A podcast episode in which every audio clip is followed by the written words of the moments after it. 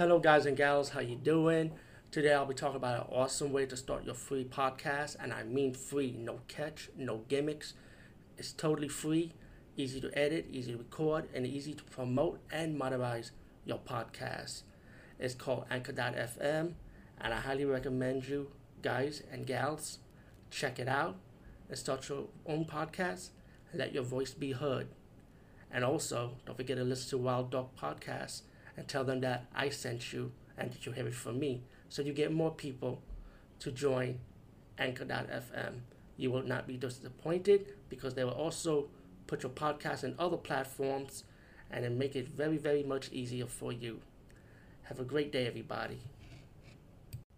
What's up, everybody? Today be talking about a movie called Drive Thru.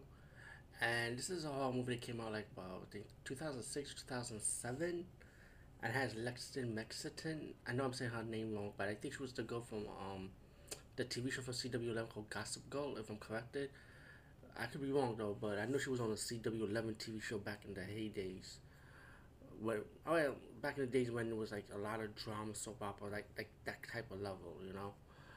But Lexington Mexican, she's super pretty in this one though. Let me just say that. Yeah, I gotta say it.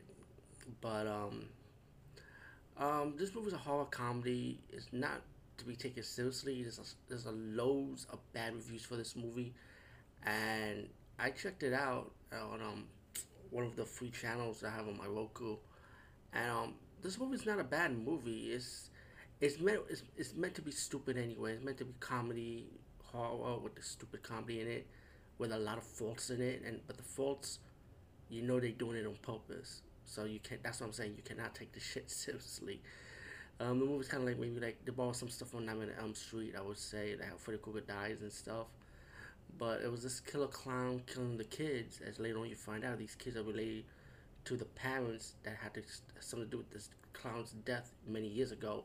That's what I'm saying. It's similar to Nightmare on Elm Street Part One, how Freddy Krueger dies, right? Killing the kids is the sin of the parents, pretty much. And the kill scenes are not all that. It's just like most most of the kills are like usually off kill scenes, you know. But it's the killer clown coming an axe. It kind of look like Sweet Tooth from Twisted Metal.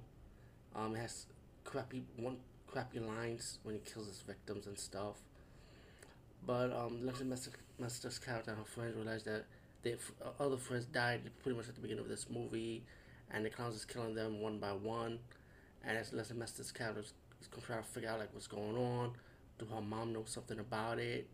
And as the movie progressed, the mom started confessing what goes on, and um, yeah, even though even the origin story is just it's just stupid anyway. But like I say, this is a comedy horror that's meant to be stupid, fun. It's just meant to be dumb anyway, but it, not in a bad way. It's just because it's like that's what the movie was going for anyway, just to be dumb on purpose.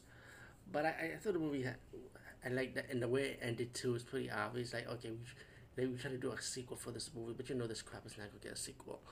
Um, I enjoy it for what it is, but it's not funny. It's just stupid funny, like in a bad way. But something about it that you can still enjoy for what it is. Like I said, beginning of this review.